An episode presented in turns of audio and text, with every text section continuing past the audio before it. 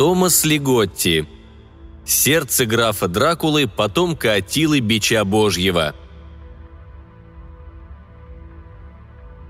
Граф Дракула вспоминает, как его неумолимо влекло к Мини Харкер, урожденной Мюрой, жене лондонского агента по продаже недвижимости.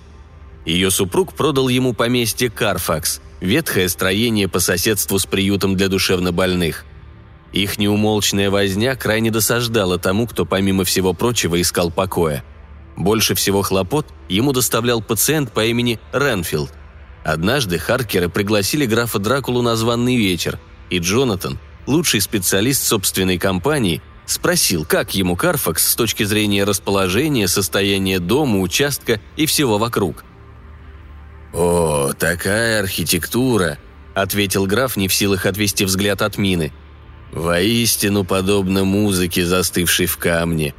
Граф Дракула – потомок благородного народа Сикеев, людей многих кровей, свирепых и воинственных. Он сражался за свою страну против турок, прошел сквозь войны и болезни, преодолел трудности одинокой жизни в Карпатских горах. И многие века, по крайней мере пять столетий или даже более – с помощью сверхъестественных способностей он сумел просуществовать в вампирском обличье. Но все подошло к концу вместе с XIX веком. «Почему она?» – часто спрашивал себя граф. И если подумать, то к чему весь этот ритуал? Что созданию, способному превращаться в летучую мышь, волка, завиток дыма, во все что угодно, которое знает секреты мертвых, а может и самой смерти, нужно от этого маслянистого и перегретого корма – кто бы создал такие условия для бессмертия? И куда они его завели в конце концов? Душа Люси Вестерна оказалась спасена, а душа Ренфилда никогда не бывала в опасности. Но у графа Дракулы, одного из подлинных детей ночи, что дала жизнь всему на свете, души нет. У него осталась лишь неутолимая жажда, но утолить ее он уже не в силах.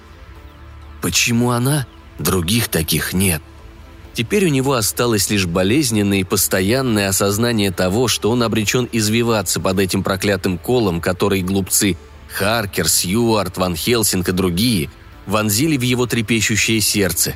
Ее вина, ее вина. И сейчас он слышит голоса, обычные голоса простых крестьян. «Сюда!» – кричит один из них. «В этот разрушенный монастырь, или что это вообще?